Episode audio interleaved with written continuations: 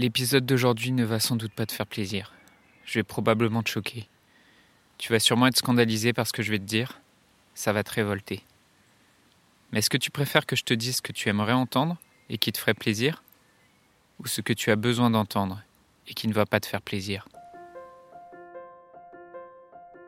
Dans un monde où la question de la mort est souvent taboue, où vivre un deuil signifie encore être jugé, provoquer de la gêne, de l'incompréhension, quand ce n'est pas de la pitié, la grande question est celle-ci.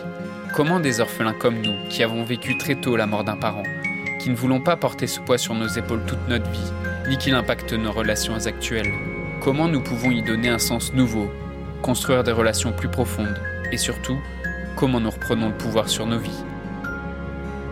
Mon nom est Johan, et bienvenue chez les orphelins résilients. Aujourd'hui, on va parler de responsabilité Comment reprendre ta responsabilité dans ton couple, dans ton deuil? Comment ça, c'est ce qui va te permettre d'avancer aujourd'hui concrètement? Alors tu te dis sûrement que c'est un outrage, ce que je suis en train de te dire, que tu as vécu quelque chose d'horrible, que ton père est mort, ta mère est morte, et que venir te parler de responsabilité, c'est déplacé, c'est scandaleux, c'est nier toute souffrance, ou c'est même pire, c'est te faire culpabiliser.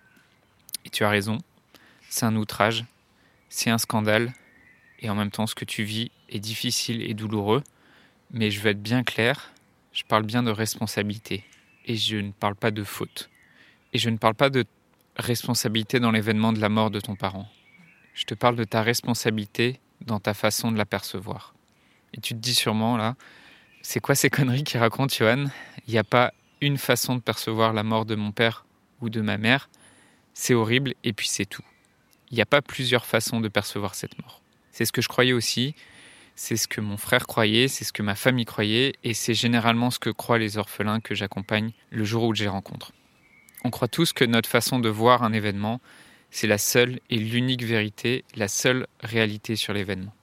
Mais est-ce que tu pourrais trouver ou imaginer juste une personne dans le monde qui a vécu une situation similaire à la tienne et qui pourtant ne la voit pas de la même façon et qui arrive à la dépasser? Et si tu te poses cette question, bah, la réponse est tout le temps oui. Tu peux toujours imaginer une personne dans le monde qui a vécu la même situation que toi et qui a réussi à la voir différemment. Et peut-être tu te dis, oui, mais moi, c'est pas pareil. Moi, c'est par exemple une mort par accident, ou une mort par maladie, ou une mort par suicide. C'est pas pareil. C'était à tel âge, ou c'est c'est plus difficile quand c'est à tel âge qu'à un autre. C'est plus dur de vivre ça parce que j'ai vécu ça à tel âge. Et je suis désolé, mais il n'y a pas de meilleur ou de pire âge pour la mort d'un parent.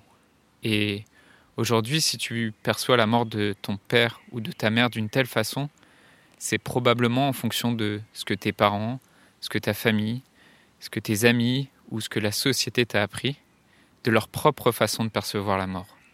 En réalité, il existe d'autres façons de considérer la mort et c'est cette autre façon de voir qu'ont les orphelins résilients. Quand je parle de responsabilité, je ne dis pas que c'est de la faute de ta famille, je ne dis pas que c'est la faute de tes proches si tu perçois la mort de cette façon.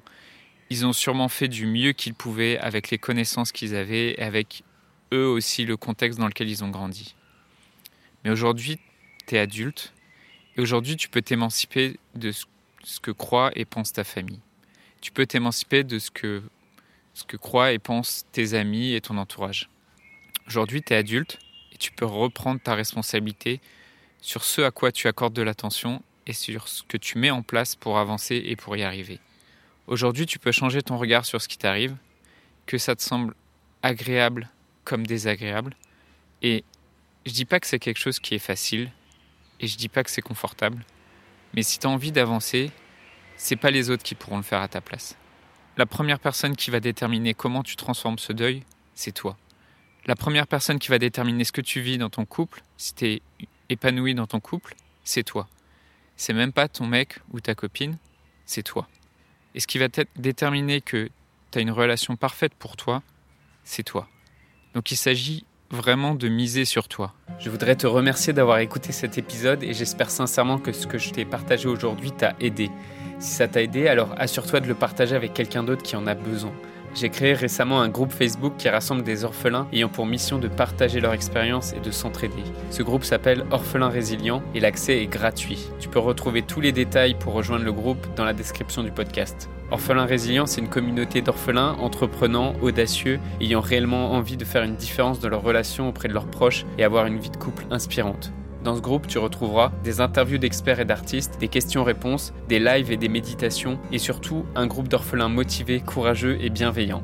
Donc je t'invite à rejoindre le groupe dès maintenant, c'est l'endroit dans lequel je partage le plus de contenu en ce moment. Le podcast Orphelin Résilient, c'est trois épisodes par semaine, lundi, mercredi et vendredi à 8h. Merci encore pour ton écoute. Je te laisse découvrir le sujet du prochain épisode. À très vite. Dans le prochain épisode, on va parler d'un sujet qui fâche on va parler de manipulation, on va parler de, des sectes et d'arnaques.